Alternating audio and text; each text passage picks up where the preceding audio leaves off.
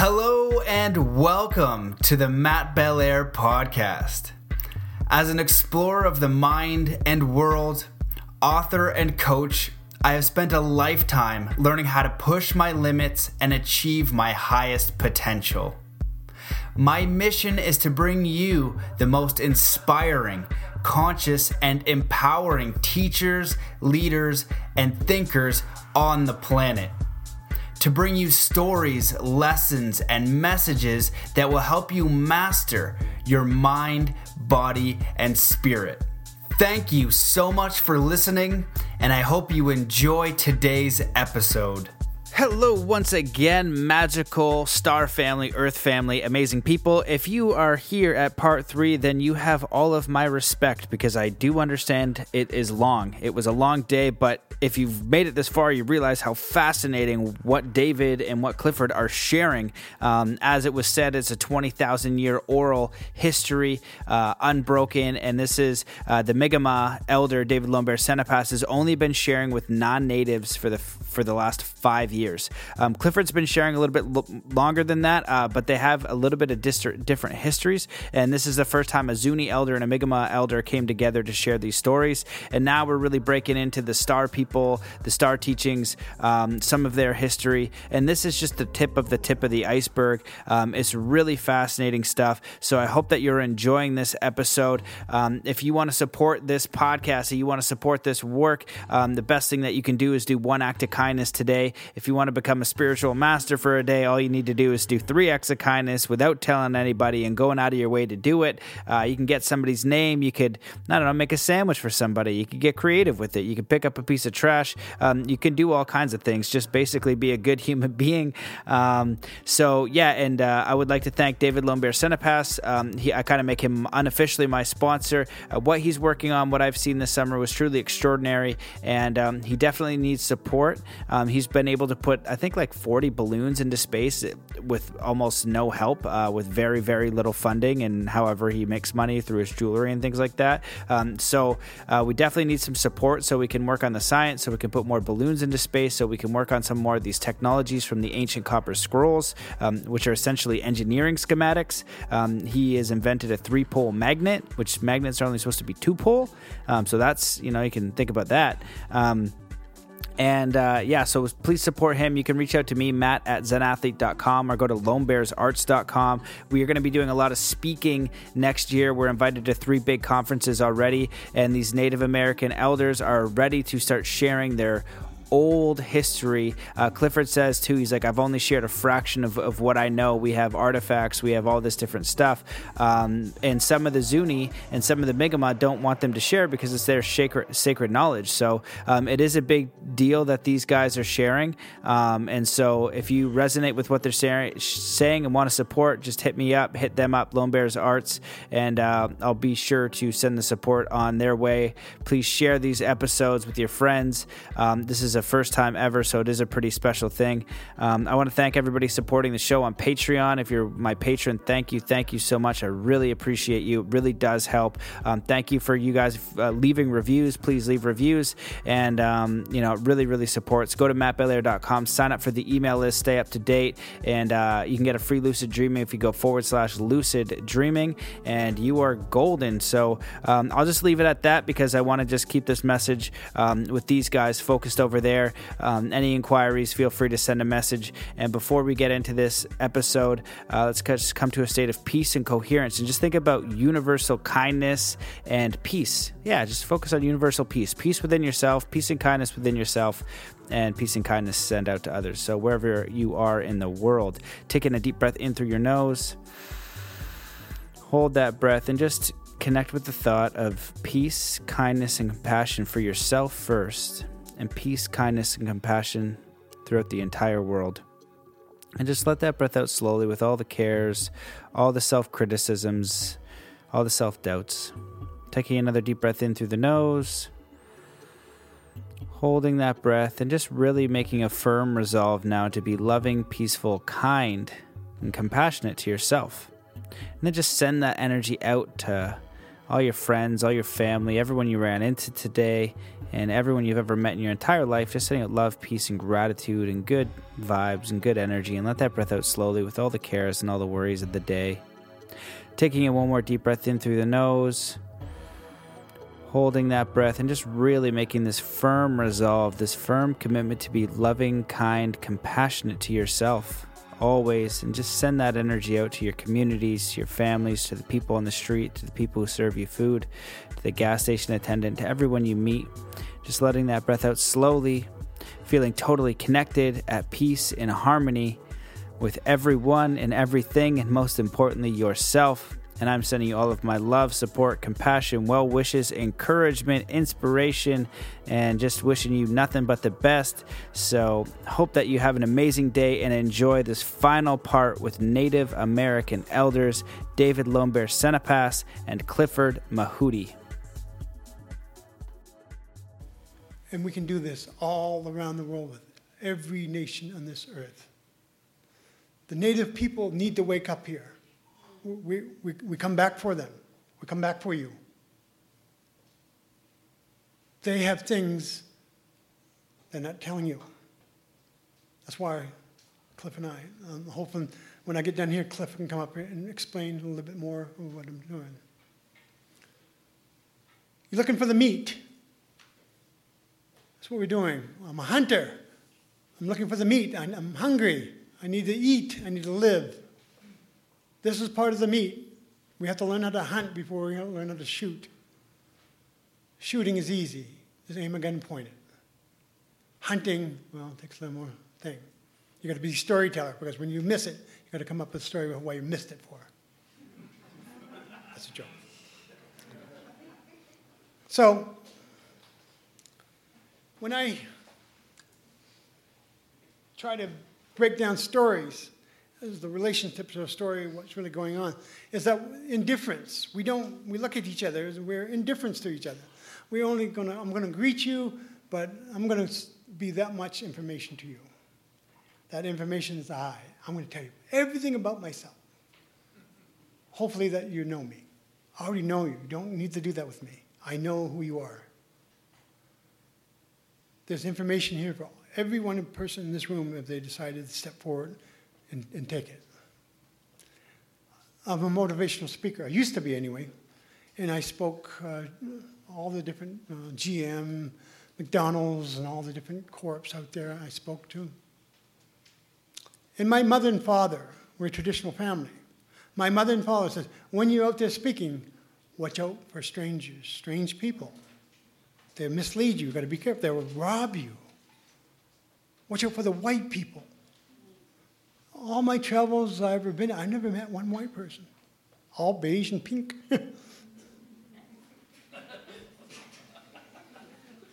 so I've been out there traveling on planes and everything else.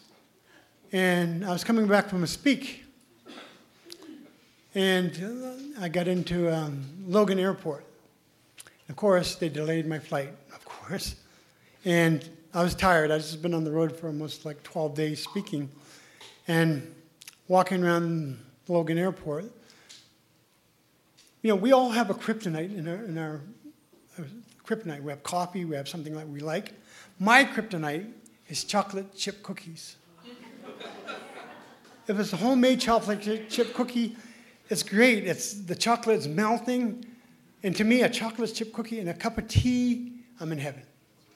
Everything is gone. I'm, i eat those chocolate chip cookies. So I'm walking around Logan, and at the time, they didn't have money things that you put into. They had vendors with people behind them selling things, selling coffee, tea, and I walked in there. It says, Mom's homemade chocolate chip cookies. And I did one of these floating bits. I didn't walk. I floated up there, and I was looking at this big cookie, and, it was, and what it was, uh, they had a motor in back of the cookies going, like, oh my goodness, there are spirits. so at that time, we didn't have uh, credit cards like or debit cards like we have now. You had to carry something really funny with you as cash. So I had cash in my pocket, and it says "Mom's homemade chocolate chip cookies, baked from Mom's homemade pie or whatever to ovens that brings you joy and love. I said, oh, wow, thank you. So I looked in my pocket, I had a dollar seventy-five cents. And a bag of cookies for 20 cookies and a cup of tea was dollar 77 cents. And I look at the woman with the puppy eyes. Said, My mom used to make chocolate chip cookies. Pay up! so I, I walked back and I found two pennies on the floor. Two Lincoln pennies. Said, wow. And got them and said, This is not, give me that. She gave me a cup of tea and a bag of, she put them in a white bag of chocolate chip cookies. Okay, I was good. I said, I'm trying to be kind. I said, thank you very much. Shut up. Said, okay, I'm going. So I walked around and I was tired, so I didn't really want to talk to anybody. And I found these waiting room. And what the waiting room was a coffee table, chair, coffee table, chair. You've seen these in waiting rooms where you can put. So I, I went to one of the, the, the rooms and there was nobody there. So I sat down, and here I was going to enjoy. I was enjoy, sit down, read a book, have a cup of tea, and have these. They weren't the big cookies like this. They were just like bite-sized cookies. But I was going to enjoy them anyway. So I sat down, not thinking what my mother said. Be careful of strangers. Never thought of that.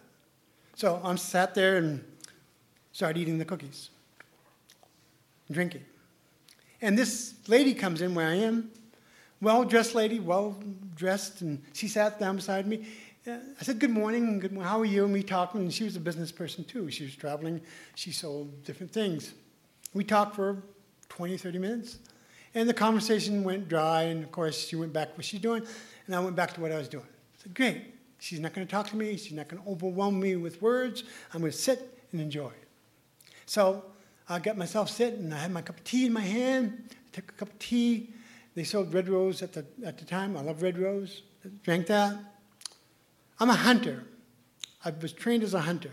That means my hearing is excellent. I can tell something's different when it's going on.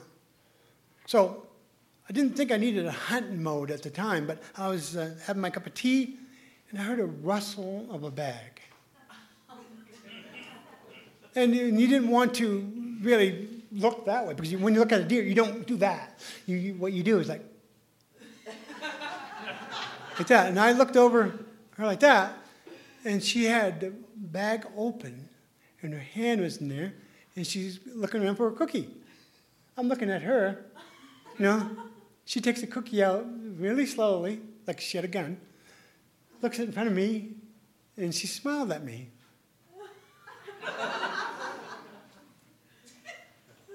I didn't know what to do. Because I read motivational books, how to get along with people, how, how to influence friends, and things like that. I was kind, I can come up with conversation. But in all those books, they never told you if they take your cookie, what do you do? So I thought about my native skills. I want to do sign language. Okay, so I put my tea down, smiled at her, greeted her. Well, this cook dalaway nigya. She smiles. I reach in the bag, pull a cookie. Drink my tea. She looked at me. She smiled. I got my point across. So I got my tea again, and again the hunting skills came in. Hear the crumpling of the bag. She has the bag open. Now I realize she has a gold tooth because she was smiling. She could put a banana in there. She was smiling so much. And a gold tooth. She takes out two cookies. Goes like this. So I'm looking at her do the little cookie dance. Go. She was drinking coffee.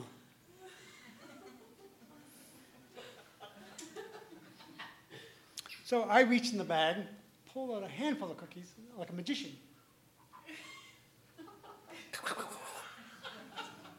Drank my tea. She goes, You know, I'm a kind person. If you come into my house and you see anything that you like, I will give it to you freely. I don't care what it is. Anything. But when somebody takes something from you without asking you, without asking permission, you know, I'm a second degree black belt. I should be able to go, oh, I'm out of it, you know? But it wasn't like that. I was, yeah, you know, I was about to beat her up. Because maybe then I was thinking, oh, maybe she's a third degree black belt. It's not on me. And that won't look good on my resume, you know, and get beat up. So she reaches in the bag again. And I was getting, you ever get that mad? That heat rises up and your face is red and you get that thing going, you know. And she reaches in the bag, gives me one of my cookies. I take the cookie. I, I took the cookie like a bad treaty. And I was looking at her, you know, and she takes the bag, takes the cookie out, eats the cookie, turns it upside down, indicating there's no more cookies.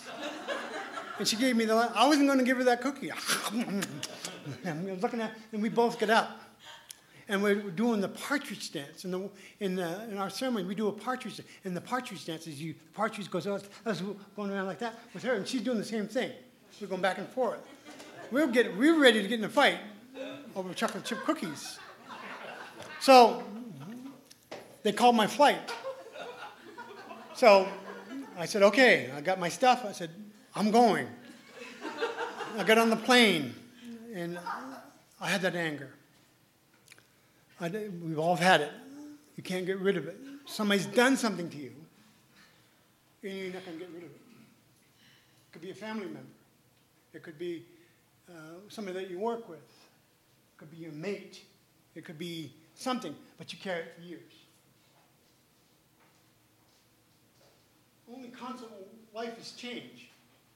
And you have to change. They're not going to change. You change. So I thought of that philosophy and thought about who told me that. My grandfather.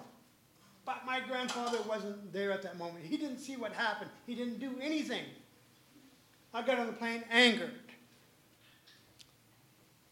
You ever get angered and you're slamming things?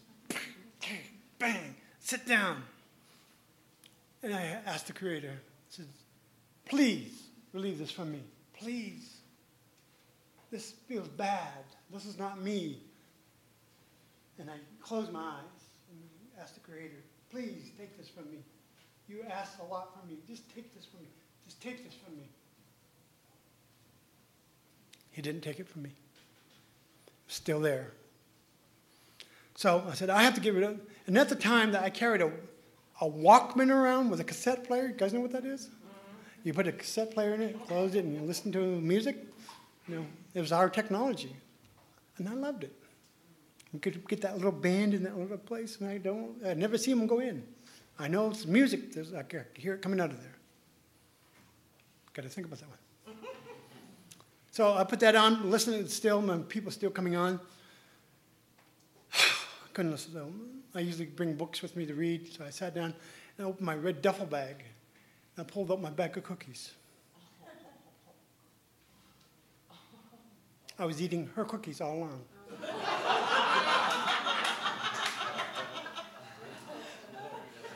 I was looking on the, I was looking on the flight, you know, so I hope she doesn't come on. I had the cookies ready. You know. But part of the story, part of the story, we don't know when we're eating other people's cookies. We don't ask. You know? we don't ask. And that's how our life is sometimes. The Star Teachings teaches us to give that person a break. You make the first cho- choice in kindness. If somebody's hurt you, if you're waiting for them, you're going to be waiting a long time. And you're going to change their life by stepping forward. If you want something of mine, I'll give it freely, and I've done that over and over and over again. I expect nothing in return. But in this stage, we expect something in return. I'm going to do this act of kindness, And I'm going to return from that. I'm going to do this act, and then I'm going to return. The white man is the blame. That's in my culture. I'm the blame. I know the story, but I'm not changing it. You know, the teachings are a technological teachings. That means we go to school to learn this. We go to teachings, we go to speaks, we go to teas. It's not a thing you're going to receive here today. It's going to take a step by step by step with that kindness. And this is from the Copper Scrolls, is that we're going to make a change in this world, we have to make a change as a community, not as individuals. Our individuals, we have to work on ourselves. We look in that mirror each day. We say, oh, I have to put up with this guy today. And you do every day. But that's not your real self. That's a reflection of you. People don't care how you are unless you care. That's what I learned in your world. I spoke to thousands and thousands of people. Hopefully, that I make one change in one person. But I, I forgot that one important person is myself. I've done a lot of bad things in my life. You know, I hurt a lot of people. I could sit here and tell you over and over how much that baggage carries with me. But that's hard to do. Then we believe to a certain point, go to the next point, and we keep on thinking about that. Do you know, if we just took a, one little teeny step forward into that world of kindness and gave something away, could be money, could be a possession, could be your time. It could be listening and shutting up, not trying to solve the problem. And most people just want to talk about it. Then it goes away for them. And they say, You're great. That was great. What did you do? What kind of spirit thing you do? I just listened. no, you didn't. You did some sort of crystal thing or something. No, I just listened. The, the crystals are a gift for somebody else. We get away from trying to be human and try to be spiritual and fail at it. Everybody loves us, but we don't love ourselves. I think um, in my world, the lesson uh, my elders told me to come here, deliver these teachings, and I can go home. I thought that I was going to come here to your world, and, and I did what they told me to bring the teas forward, bring the technology forward, speaks, and all that. I did all that, hoping that you guys will get it. But you didn't get it yet. I thought I was just going to be here and go home. I'm still here. We haven't got it yet. We have to free a spiritual mind up to receive it, not to dilute or delete. Is to have that understanding. This is whole. It will connect everything that you do. It will connect the world with that information.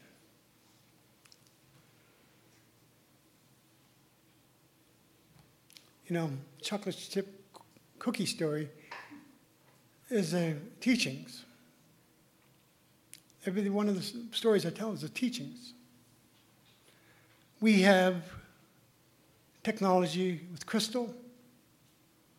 That will blow your mind. Right now, I'm working on a few projects around the United States. One of them is the biodome. Biodome is an inverted magnetic field. An inverted magnetic field is a field upon itself.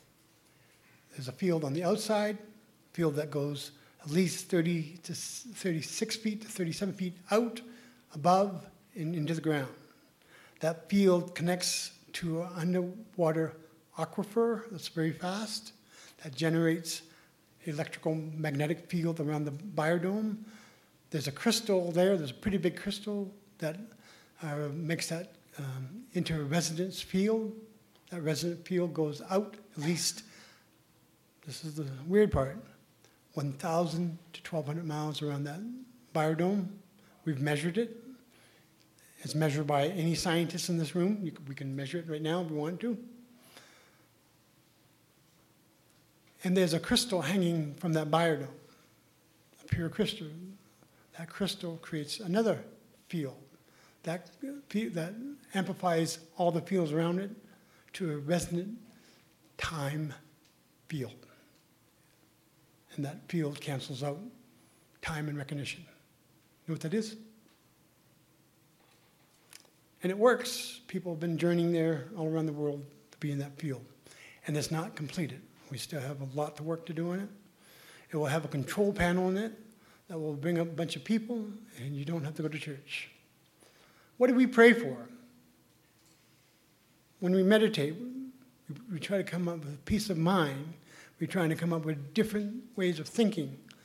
And what stops us is your phone's magnetic waves, your radar magnetic waves, your car, everything else. It dilutes some of the mind. In this field, then, them fields don't go through. Your cell phone probably won't work. It blocks the real waves. It puts you in this field. When it puts you in the, into that resonance time field, you can think of what you amplifies whatever you think. If you want peace of mind, it will amplify that. If you want to just be in resonance for an hour, it will be that. That's what we're looking for. This is ancient technology. This is technology from Atlantis. This is one of many. There's many of the proposals out there to build these, and there's interest in communities to build them. You can build one as far big as four feet, and that will transport at least one tenth of a mile around. You can build one that's at least 16 feet that goes 10 miles. The one I'm working in Canada is six feet, that's 10 miles. And it works. I wish I could say I invented it. I'm just the engineer that put it together. I got most of my schematics out of the copper scrolls. It works on a piezoelectric effect and vibration. And all the systems and all the technology, it's proven. There's nothing pseudo there. There's a magnetic field, but we're taking that magnetic field and making a resonance field of it. Let me explain the resonant field.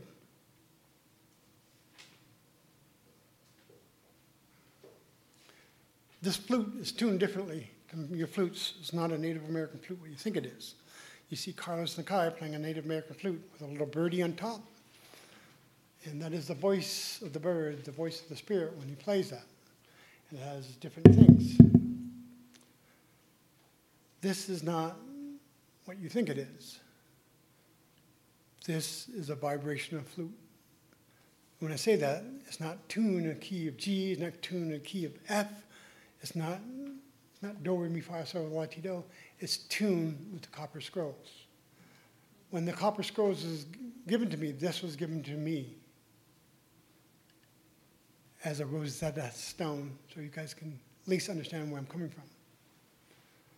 Once I play this, something's going to happen. It's going to sound great, of course. I, I hope so. but it will affect your field not immediately. Just like the signal that's coming from space, it'll be 24 to 48 hours before something happens, or something it might happen immediately, but I can guarantee it will happen. The Philadelphia experiment was working with the same type of field that I'm working on is trying to make something disappear, but they're just trying to make something disappear. We're making something real and something that we can feel in residence. We look for this, people come to me and say, I've looked for this all around the world, and you have a stick of wood in your hand, and it made a difference. The technology, remember, the aliens don't breathe air like you do. We have a hard time in your system. We have to have some way to communicate with you. you we communicate you're listening to me in a voice through your ears, through a pressure system, through eardrums. Your translation is the English language, the 26 language, the 26 letters, that's yeah, and you're trying to come up with the answer to the universe. You cannot do it. You need something beyond that. Because your senses right now, your eyes, your ears, only taking so much. That's why you should write something down because you're going to forget it. You're going to go home, you're going to, I forgot what he said. You can go online to find me, but I'm here for a very short period of time, a very short lifetime here.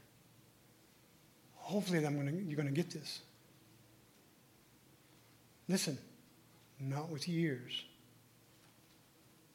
We have a third eye here. That third eye is an ear, too. We, we break things up too many times. We're trying to put this with this and this. It's like doing an orchestra, playing an orchestra, and somebody with their frying pan playing with the orchestra. Bang, bang. That's our human voice, the pain.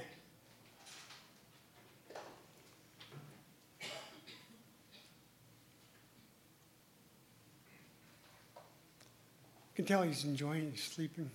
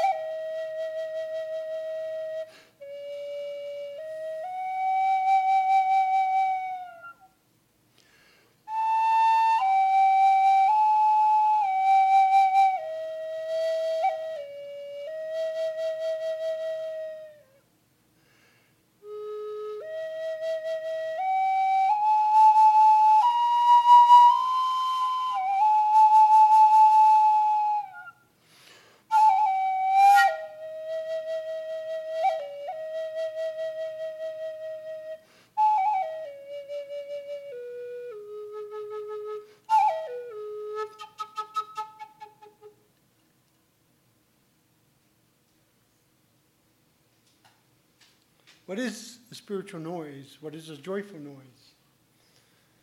The answer has been staring us in the face. You say it's music. It's not music, it's an interpretation of music. We hear all these beautiful sounds and we relate that to spirit, and memories trickle through. Those memories are our past, our reincarnation past, that we spent life somewhere else. The philosophy was different. The kindness was the same. The stories are different. Philosophy, some of it's still the same. Kindness, compassion, and happiness we can measure. When you do something and give that kindness away to other people, something happens. I can't calculate that. We're looking for peace on earth. And we seek it everywhere. We seek it in Christianity, we seek it in crystals, we seek it in all the different things. It is there. But we have to know how to harvest it so we can actually use it for our neighbors, actually use it for ourselves. I can sit here and talk about electronics, I can talk about computers, I can talk about all the schematics you can possibly think of, and it'll be impressive. But it won't matter one bit when you go home. I don't want you to see how smart I am. I want to tell you how kind I am, how compassionate I am, and how we can make each other happy here. To make a joyful noise, to be happy where you are right now, to make a difference in somebody's life That's hard. We have so much stuff in our mind and what we think we're doing. Put everything down. Use your hands for that vibrational touch. Put your hand out to somebody, and say hello. Make them a hello. Hello. That's the hard part. The easy part is we can do all the meditating we want and never get anywhere. It doesn't feed the the hungry. It doesn't stop wars. We almost had it when we had the Million Man March, but we needed it to go on and on and on. We're not black, we're not white, we're not red, we're not yellow, we're not green, we're not gray. If you get rid of the filters in the sky, everything be one color. Then where would your philosophy be? When would, where would the blue light be? Where would the rainbow be? A rainbow is not a rainbow what you think. We step far enough back, a rainbow is a circle, joined with all the colors and all the vibrations. The only energy that you know on this earth is electricity. There's no other energy in love or anything like that. It's electricity. It's like saying your phone is, is energy of love. You need a power dam to make your cell phone work. You need an infrastructure to get the information to you. And we do it so lightly. Oh, I have this. You know, war of the worlds are here. Machines are battling us. The um, artificial intelligence is already in your phones. You don't even know that, do you? Several years ago, I work with cell phones because the only thing I, I work with their processors, a little faster processors than the 80 processors. So I get people donate cell phones to me. I take them apart, use the processors. I was uh, working uh, in my lab and I uh, took a cell phone apart and I was working with the uh, inside program, the AFRG program. What that does, it, it takes all the other programs of the phone and puts them together to make sense of it. So when you dial 7892, it takes that from the finger where that switch is and donates that into the phone, into the air, into the band, and sends it. So I was working with that. So I, I had to go, because I was looking for the program for that, just the, the number of program. So I got into the phone, and I noticed, because I, I can have a re, I have a, uh, three screens I read from. So I'm looking at the screen, looking at this screen, and I was just looking for that program because the, there's a little um, chip, and it has 21 uh, um, wire connections to them. And you, you hook the, one of the wire connections up, and it goes to the program, goes to the processor, and it shows you what the, what's reading. I went, I kept on going through them and going through them, and going through them, and find just simple programs, basic programs, binary programs, things like that, and I come up with something I didn't couldn't identify. And I looked at that, and it was working without a battery. I didn't have the battery on the phone, but it was working, and it was calculating. And I looked at the calculation; it was doing at least four bits a second. That's like a calculator. So it's going through bang, bang, bang, bang, bang, bang, bang, bang, bang, bang. I'm looking at this. Then something comes up on the top, reads through, everything disappears. So that's a fluke. So I went looking for it again. I couldn't find it.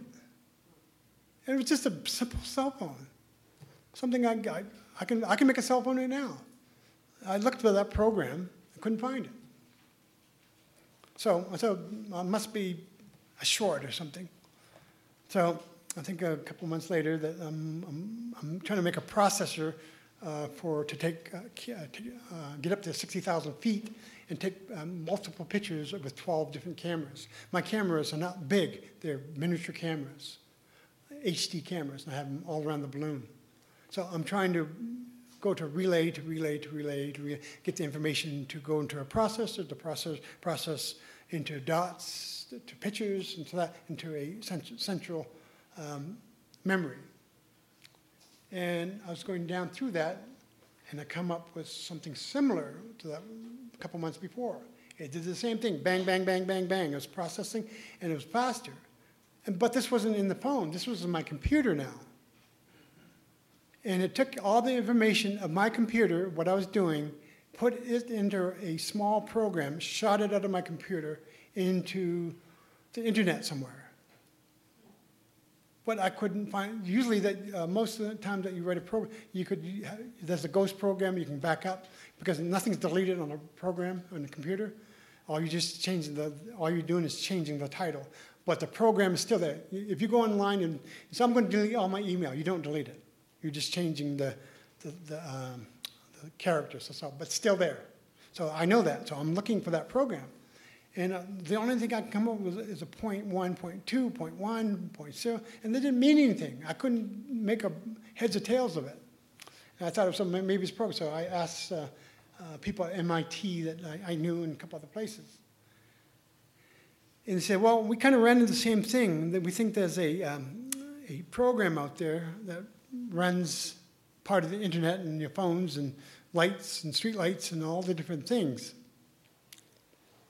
So I don't have a big technology lab. I, I, have donation of computers and flat screens and all the things people have. My stuff is very old when I get it. I have one thing that's I have that was given to me many years ago. It's a little higher technology than a computer. So I hooked that in the computer and I found it.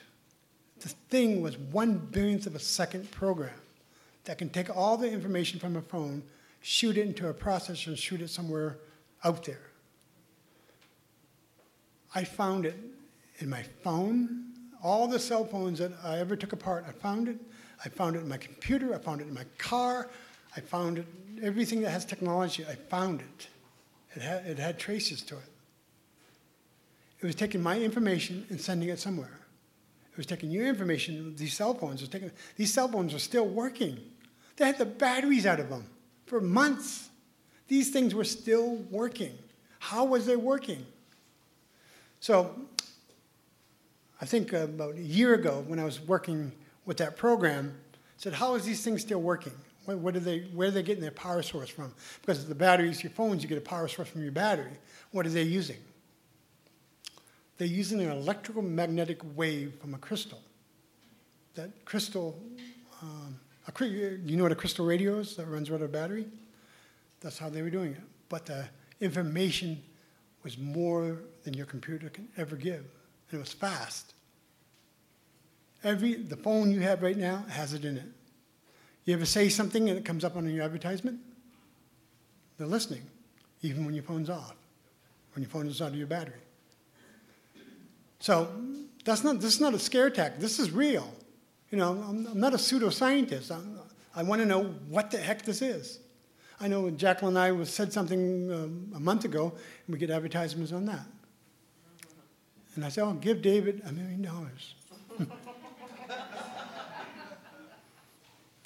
so, yes, there is other things out there that use your technologies. I can't say it's alien. I can't say it's reptilian. I can't, but there's somebody collecting information, something on the, not just individual, on the whole world. And I've worked with a few other programmers on this, and they verified what I, what I had. I would be scared. Um, so I met um, a couple of people that uh, work with very high advanced programming. And I told them about that we met with no technology around us. All the technology was put away a mile away, kind of met out in the field. We didn't have any technology on us so anybody could hear us. We, we went to a remote place without any streetlights or any cameras. And he said, Yes, you're exactly right, David. That program is called the Conjective Program. It was made up 27 years ago from, well, what you would call it. Um, I'm sorry, crash site. They, they scavenged things from the crash site. Uh, what, what is it? Roswell. Yeah. So the reverse engineering from Roswell, they said that's where that information came from. I said, I don't believe in Roswell. You know, that's just a you know, a History Channel thing. So, okay, great. You don't believe that. But he says, where did they get the technology? Because the technology is not the machinery, it is how they develop that machinery. It's a living organism. It's not like a silicon chip. It's, it's a patch of organism. It's like a amoeba, amoeba it's very micro, and it makes its own decision to the command That's crazy. Why would they use that? Because I investigated Roswell many years ago. I went to the crash site and did readings and did all that stuff. I'm sure all the scientists do, verify their findings. And I come up with a balloon theory. Oh, it's a balloon crash site. Uh, it's of Hootie or whatever that uh, test dummies, all that. And I, with all that research, I couldn't put those. There were two different time periods that didn't match up. You know, the balloons uh, project was different than the other project, and you know, say on they say online, but they're a little bit wrong online because of the time period. I'm not saying it didn't happen, but it happened in different events. There was three crash sites instead of one. There was another one at least uh, 40 miles of that. Uh, and I said, okay, if you find flying aircraft, uh, if anybody's flown in here, when you fly in formation, uh, you have a wingman. Your wingman is the one you want to pay attention to. No matter what's going on outside, you want to make sure you stay with your wingman. So something crashed. Um, looking at the, what was left there, uh, it looked like a meteor crash uh, because where the impact was, if it was a weather balloon, it'd be bang, you can see the crash. And I, I knew what they were sending up at the time. I, I, can identify what that weather balloon was. And they were sending up weather balloons at the time with t- some technology in it. So whatever this crash site would have been a spherical crash. I come up with a uh, 78 degree impact. That means something hit at 7 degrees made a 15 foot crater 10 feet down. Uh, if you know anything about math and volume, you can do the, the math on that, what that was. You can tell the weight, almost what it was. And what it was, the only thing I can come up with is an M&M. Yeah, it looked like an M&M. Uh, or, or a pill. It was, it was just uh, long and spherical, and it, and it was something like that. And it weighed at least nine tons. So, and I looked at what was online, of course, conspiracy galore. I looked some of the other research, read books about it and things like that. And a lot of the stories are made up. Uh, they said they went into the hospital room and they had the aliens and things like that. That didn't happen. I wish that would, did happen. That'd be a little bit of proof. That didn't happen. But they took something from there. Something did go into the hospital, but when that thing crashed, there was five um, Phantom 4 jets missing from a hangar uh, from there. So Phantom jets, what would they be doing in Roswell? If you look on the records, of the military records, four Phantom jets crashed probably uh, 15 minutes before the Roswell crash. So I said, that's strange, and because I thought it was aliens or something like that. So they covered up the crash. The four pilots, oh no, no, there was uh, six pilots that died, um, and something that crashed. And all I can determine, whatever it crashed, the technology, the metallurgy, whatever else, wasn't balloons. I found the balloons where they went because I launched balloons. I know, I know how balloons work and how they try. This ended up being a cylinder type of pretty big thing. And it did break in half.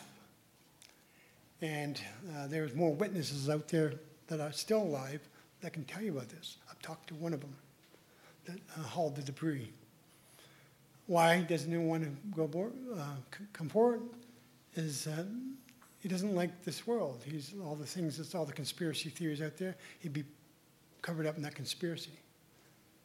It wouldn't be the truth. So, something did crash. People were killed. People were brought into the hospital was Air Force people. They took most of the F uh, 4 Phantom crash sites and they buried them in the desert. I found them. Um, I found one of them anyway. Um, and they have that technology, whatever it is. And that's in your cell phones, reimbursed. You've heard of Bar, Bob Lazar. He was not lying. He did work for the United States government in some sort of program, a reversal of some sort of engineering. In our tribe, and as a scientist, I know that because it's not pseudo, it's not something out there that I'm just making up. I've talked to the people, I've seen the information that's out there, and I believe these people. What does this do with Star Teachings? Well, I'm here. We're looking at the same technology. It's copper scrolls. What are these things? Are they little green men that walk around and with no clothes on? It scares the hell out of you? Scares the hell out of me. I think we have one in his house sitting on a table or chair. When I go to the bathroom, I see those eyes looking at you. Ah! But they're out there. Something's out there. How do we uh, get this information together? We can go to seminar, we can go to seminar and listen to all the facts and stuff like that.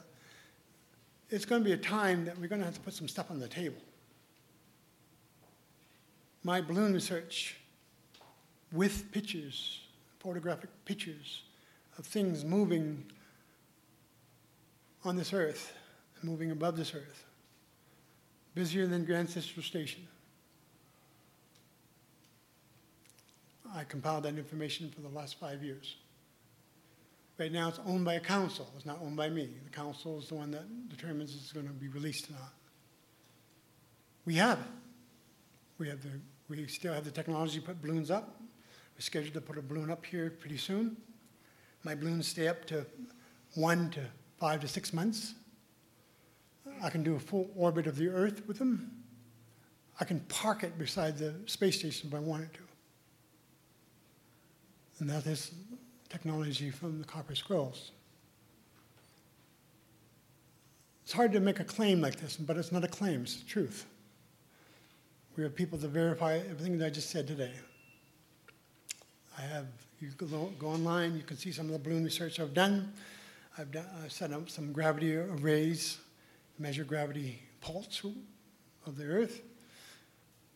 I know how, most how these uh, crafts work uh, because they leave a residue. Uh, we're not looking at the right thing when we're looking at the residues. Um, when I mentioned a neutron star, if we can get one ounce of a neutron star, we can power New York for 10 years. One ounce.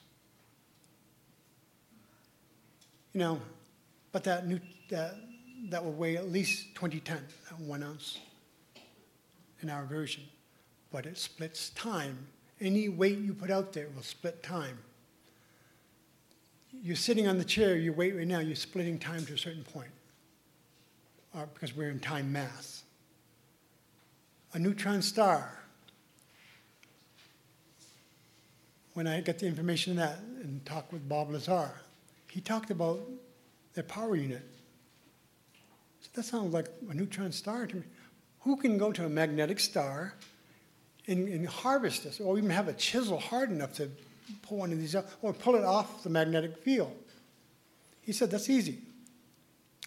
He sat down and wrote me a formula at breakfast. I said, Go do that. I got his book, and I, did, I didn't believe him because I thought he was making it up and sell books and do all that stuff.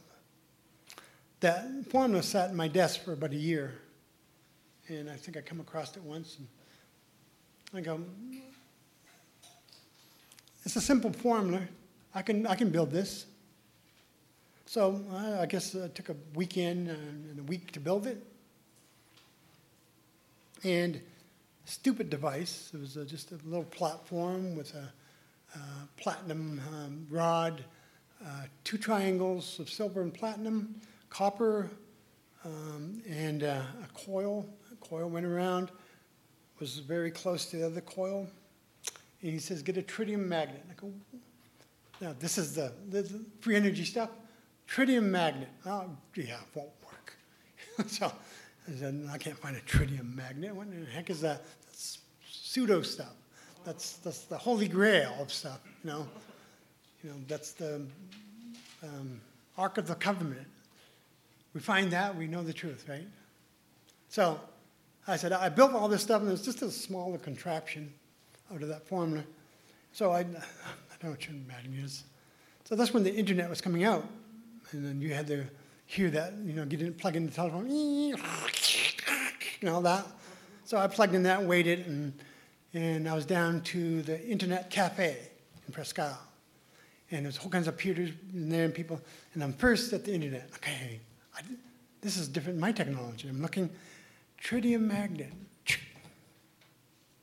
Russ Lawrence, tritium magnet.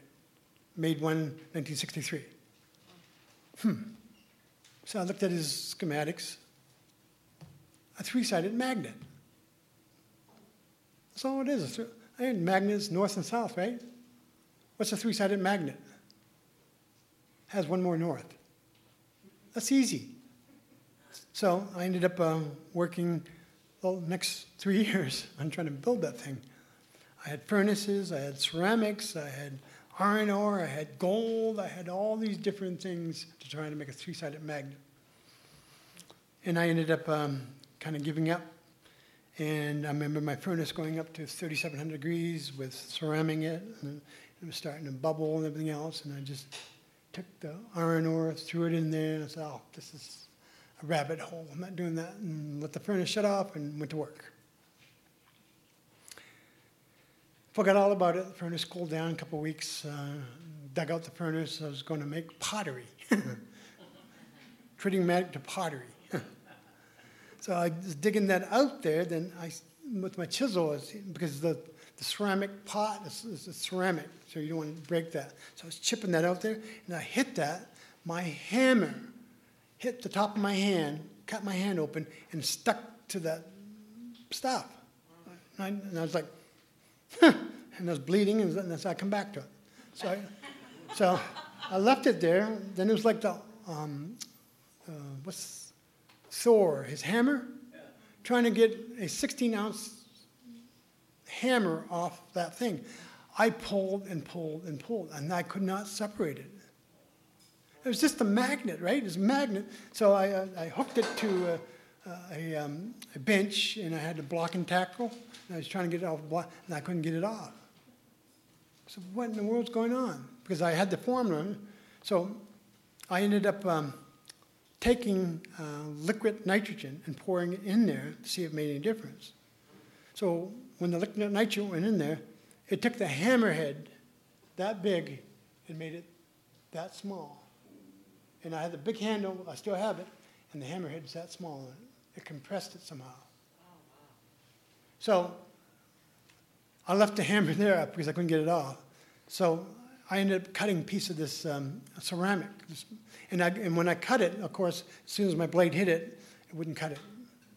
It stopped the, um, the, the metal saw. And I said, holy crap, what is this? So I ended up going through the formula again and uh, exactly what I've done. And I've done it in a very small proportion, nano ounces. And I come up with a cube. Uh, how big is that cube? One eighth by one eighth. And it was, uh, and I measured it, and I measured two norths and one south. The two norths were stronger than the south, and it reverberated upon itself because you put it on the table, and, it was, and I was thinking, what's it doing? Where's it, why is it? It's not a motor. What it is is when the Earth is turning, the magnetic fields is reacting to the magnetic fields. Because the magnetic field is not smooth, it goes through a reaction, makes a bounce, makes this tritium magnet bounce. So I took the tritium magnet with this contraption that I was told to make. I put it on the bottom where he said it was instantaneously. There was a blue light that emitted from the, the middle of the triangle. A very bright blue light. And I think my metaphor, I'll, I'll quote Matthew, is holy shit.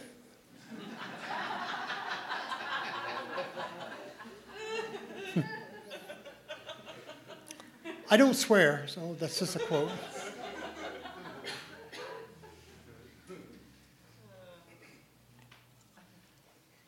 So it made a blue light.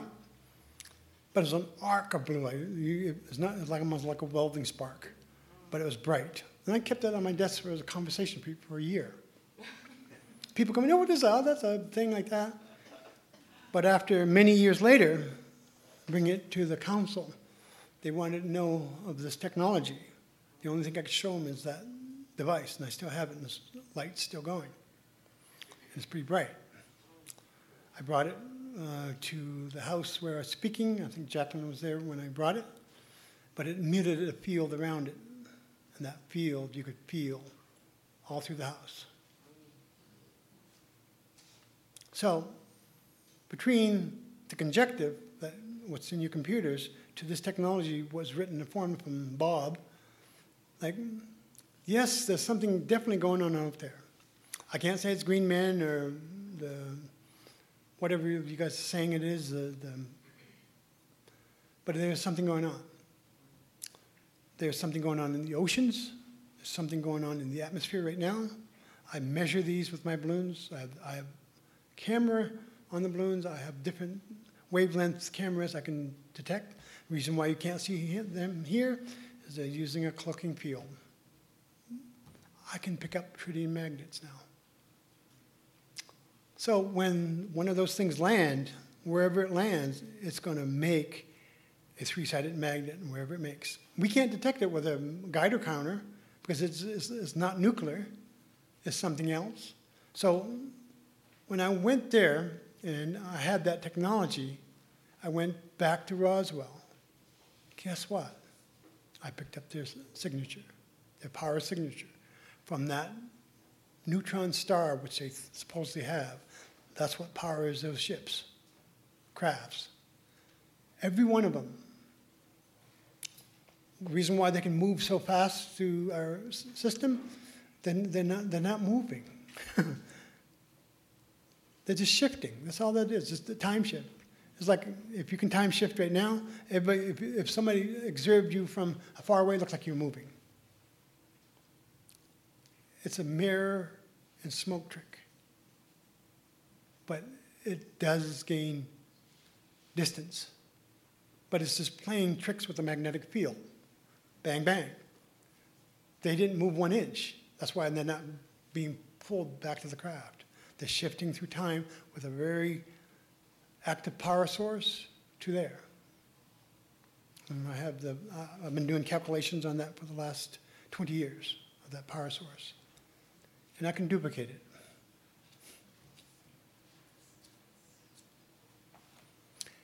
My suggestion is to come back tomorrow. Where are we going to be tomorrow? Well, she, she would tell you where I'm going to be tomorrow.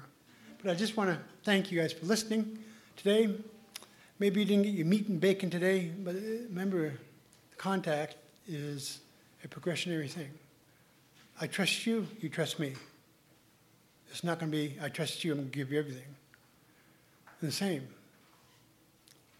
Let's work with this. I don't have all the answers. I have a little bit of little bit of the answers. And if we are looking for the UFOs, we can find them now. it's just going to take a little bit of technology to find them. My, my stuff is very primitive. I've, I've used stuff from the dump and donated it. Can you imagine if we had 200,000 or a million dollars to come up with a technology to fly with one of these things? Write it down. And we've been using our technology of jets to try to come up with something that's so fast that we don't even, you know, jets are not going to catch up to these things. I guess the cat out of the bag, Hawaii, the trip to Alaska to Hawaii. They followed a airliner, made this up known, gave that airliner pilot some information that I need to, to talk to that airline pilot to get that information. And this is a well documented event.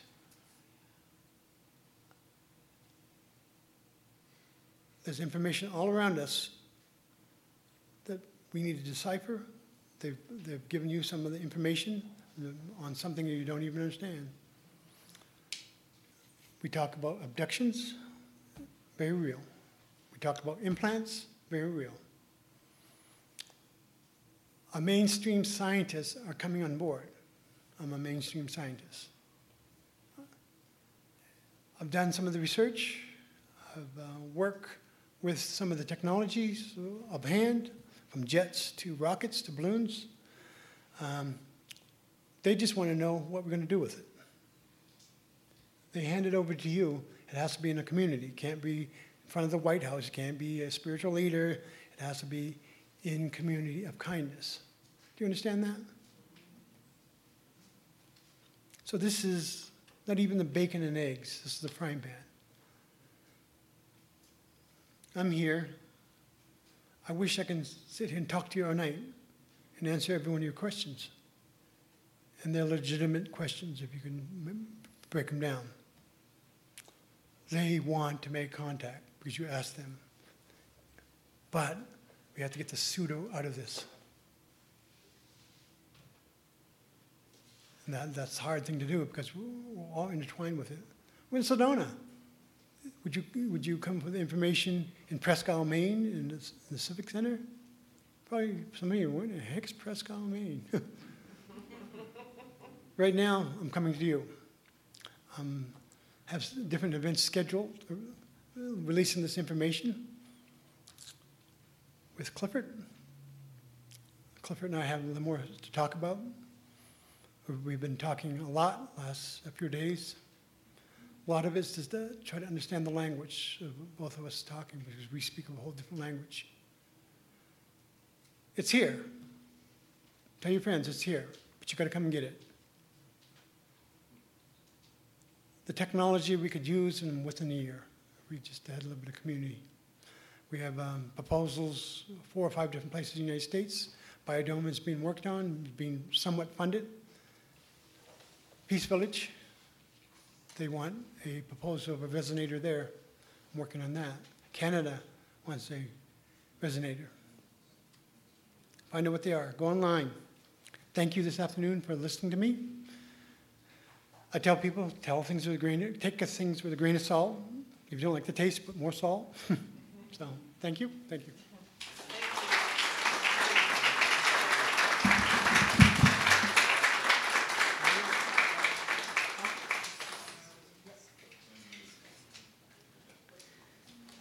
All right, well, thank you. Um, I know that when David speaks this much, he gets very, very, very tired. So um, if we could just please respect his space as we're leaving, that would be greatly appreciated.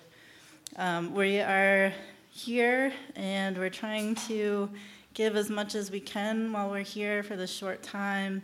So tomorrow we'll be at Arcosanti from 3 to 5, and that's about an hour south, I believe, from here. We're also planning on doing a tea. Um, the tea is the spiritual technology that we can implement as a community. So we're planning on doing one tomorrow evening at 7. That location hasn't been determined yet. Um, so we are also planning, hopefully, to do a tea on Monday afternoon, maybe by the water, um, with some of Ramsey's help. Um, and that's all we know so far. And if um, usually our teas are posted on on Facebook. If you're on Facebook, there's a Star Teachings page. So facebook.com slash star teachings with an S on the end. Or um, if you want to check out, uh, we have facebook.com slash distant ancient echoes. Um, and that's where we have a lot of the technology, some of the biodome, some pictures and videos, and some more information there. Um, so you're welcome to check those out. If you have questions, write them down. You can send them into those pages or bring them with you tomorrow in the next few days. Um, I think that's all I have, and I'll just ask Clifford to come back up again. Thank you.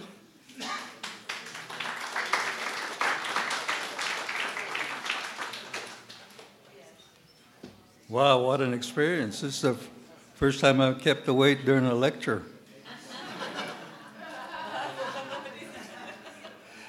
No, this is not, that's not true. I, uh, it's been very exciting. We're in exciting times. uh, some of us that have been on both what they call the, the both paths, the, uh, the white man path in science, technology, engineering, and also our spiritual path. I think one of the things that has really uh, been uh, taken hold in present day is the uh, that we have always taught that in the beginning technology and spirituality were one and the same, and we're making a full circle now. And like I said this morning, we're now at that stage that we have to get this information out there because the times are at such that we have to let go of this type of holding back information. And again, we're probably the, this our, our generation is probably the last that we were taught both sides in technology from our ancestors, ancestral knowledge. And uh, so we're trying to get everything all back together again. And in the future, there will be other meetings with, with David.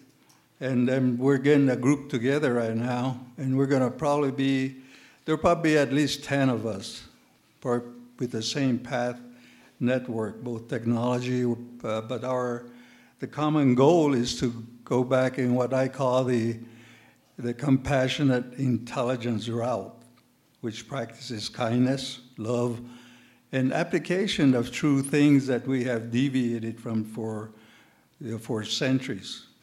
So uh, we, we are put these things back together again, and, and, it's my task to get these things and identify those people that are of the right approach and to be straight with the, the messages that we are receiving. We don't make these messages up, we are only the messengers. They work through us, and some of us, we even probably volunteered. I, for example, I ran away from it for years, but uh, I could never uh, get away from the what I call my star brothers. They let me, they allowed me to do what I did, but when I woke up one morning about 40 years ago, I said, it's like that uh, yellow wine commercial of many years ago where it says that we shall serve no time, I mean, wine before it's time. And the guy, be, guy over next to the counter said, I'll triple the price. He said, It's time. So that's what uh, I, I am very grateful that my ancestors were very patient with me and also with the Star Brothers. So this is, I think that some of us had to go through a lot of these hardships in order to temper us especially with the intelligence that have been conveyed to us. As again and again, we do not do this for ego. We do not do this for, for uh, monetary gain or fame. It's just a fact that we had been, I guess, given that task to carry these messages forward. I never understood why I was in a places like what, what I went through. And then the other part of this same approach is that we take the risk. We have all taken the courage to come out with a lot of this stuff. And in uh, a lot of our cases, we are sort of outsiders. We go back to our own native communities, and we are looking, looked upon as somebody that we had sold out or had taken the route because we, we were forced into it they said, no, we made those choices. Those choices were made not at that time because we didn't know what the future held for all of us. But again, there are no coincidences, there are no accidents. And so this is why we're in this, all this together. And I have been sort of taken upon myself to start making connection with people like David, and I am so proud that, um, that he had made our appearance. I, we put this together in about a week. And so this, this, this indicates to me that there are other, our star brothers and our, our ancestors are working with us to start up the, the, the timelines because we're getting close to something that we would be probably talking about more in the very near, very near future. So I'm glad that you folks took the opportunity to come out here today, and there'll be some more information transfer that we're also, like I said, getting all our other brothers and sisters that have gone the same path. And it's my duty to get these people, uh, collect those uh, information from them and get their permission to start talking as a group rather than individually. And also, we're going to include the younger generation. We have a lot of star kids among our native communities that are still lost right now, and we have other groups that are working with it. And in some future date, we will give you the whole network of what we're doing. We cannot wait for anybody to say that uh, this information is going to be made available. We're the ones that are going to do that. So, and we appreciate anything, if the questions that you have for all of us. And as David said, kindness is the way to make the message go across. And I thank you very much. I believe that we're talking about meeting together in the next couple of days. And uh, I, I don't mind if we, because we got the, uh, the center there at my house, if it's okay. What do you think? Or because I live down, uh, I lived here in the valley in uh, Camp Verde. It's up to you. Well, maybe we can talk about it. You can put it on the internet. How, how's that? Again, we this is such a very fast pace that we put this together, and I think we pulled it off real good. So, thank you very much. Okay, guys, that wraps up that three part series with the Native American elders, David Lonebear Sanipass of the Mi'kmaq, and Clifford Mahooty of the Zuni. Uh, for those of you who went through all three, you have nothing but my honor, my respect, my support, and my gratitude for receiving that information. Um, I can honestly say that a lot of what he says goes over my head, um, but I can say with spending time with both of them and watching them talk, I do them. I do believe that they're genuine and that they're sharing this story and they're sharing this lineage um, and this history to the non-natives for the first time. So it's completely mind-blowing because it's unfamiliar to all of us unless you grew up in indigenous culture and and uh, you were you learned about that stuff. It's just it's totally mind blowing. Um, and so just thank you for listening and and making it all the way through. If you want to support the show, the best way you can do that is one act of kindness today. Uh, three acts of kindness is even better. Uh, please support David Lonebear Sanipass by sharing these episodes with everybody you know. Um, you can support him if you go to lonebearsarts.com or you can hit me up at matt at zenathlete.com and uh, I can put a connection for you. Um, we, we're looking to spread this message around the world. That's the goal with these two, and they want to share this lineage to the non natives, and we could use your support doing doing that. Um, David has technologies from these ancient copper scrolls that he wants to build and just needs some time and some resources to do that. So they're pretty incredible things that he has talked about. And we just basically need to figure out how to get him the resources for it to to offer that technology into peaceful community um, and then make sure that there's integrity that it has to be for all people. Um, you know it can't just be for some people. It needs to be able to um, get out there to all people for all humanity to make the biggest and largest impact. So um, we are talking about and working on some truly extraordinary stuff. If you look on youtube on my channel um, and you can watch this entire thing on youtube as well if you go to the matt belair show on youtube um, you know, he has put balloons into space, invented a three pole magnet, um, and a few other really incredible things. So, you know, there is science here, there is proof here in what is being built. And so I invite you just to take a little step deeper, deeper take an action, dive in, just see what comes up. And if you want to support, uh, you know, any angel investors, uh, you know, anybody who's um, administrative assistant, you know, anybody who just wants to share the message and re- resonates, we could use all that. it, it is an, an extremely small team um, that is dedicated. It, F, uh, what is that? Selflessly and like 24 hours a day for a long time to help um, David bring the message out, and uh, Clifford is the same, um, where he is just dedicated to this and coming out of retirement to share this knowledge. So um, please support them as you wish and as you feel inclined. And I'm happy to connect you guys if you want to do uh, have them speak at your event or invite them somewhere or support them in some way. Um, it's truly special, and I'm excited to see what comes out over the next months, over the next years as they continue to share more and more because their history takes a long time to learn. Um, so thank you everybody for listening. I love and appreciate you. Uh, you can check out the email list and sign up there uh, if you want to stay in touch. And before we close it out, um, I'll just invite you to come to a state of peace and coherence. And so all you need to do is just take in a deep breath in through your nose. Holding that breath while just connecting to the idea of peace, kindness for yourself, compassion for yourself, and connection with spirit and just let that breath out slowly with all the cares and all the worries of the day. Taking another deep breath in through your nose, holding that breath, and just deeply connecting to the firm resolve and decision to be kind, compassionate, and supportive to yourself and to move about your days in kindness and compassion to others, and just let that breath out slowly with all the cares and all the worries. Taking one last deep breath in through the nose really connecting to this idea and this resolve of being loving and kind and compassionate to yourself, to others, thinking of peace and unity and collaboration and the possibilities that would bring on this planet, and knowing that it starts with you being peaceful within yourself and within your community. So there you go. I'm sending all of my love, my support, my encouragement, my inspiration. Uh, thank you so much for listening to this episode. I hope that you have an amazing day, and I will see you in the next one.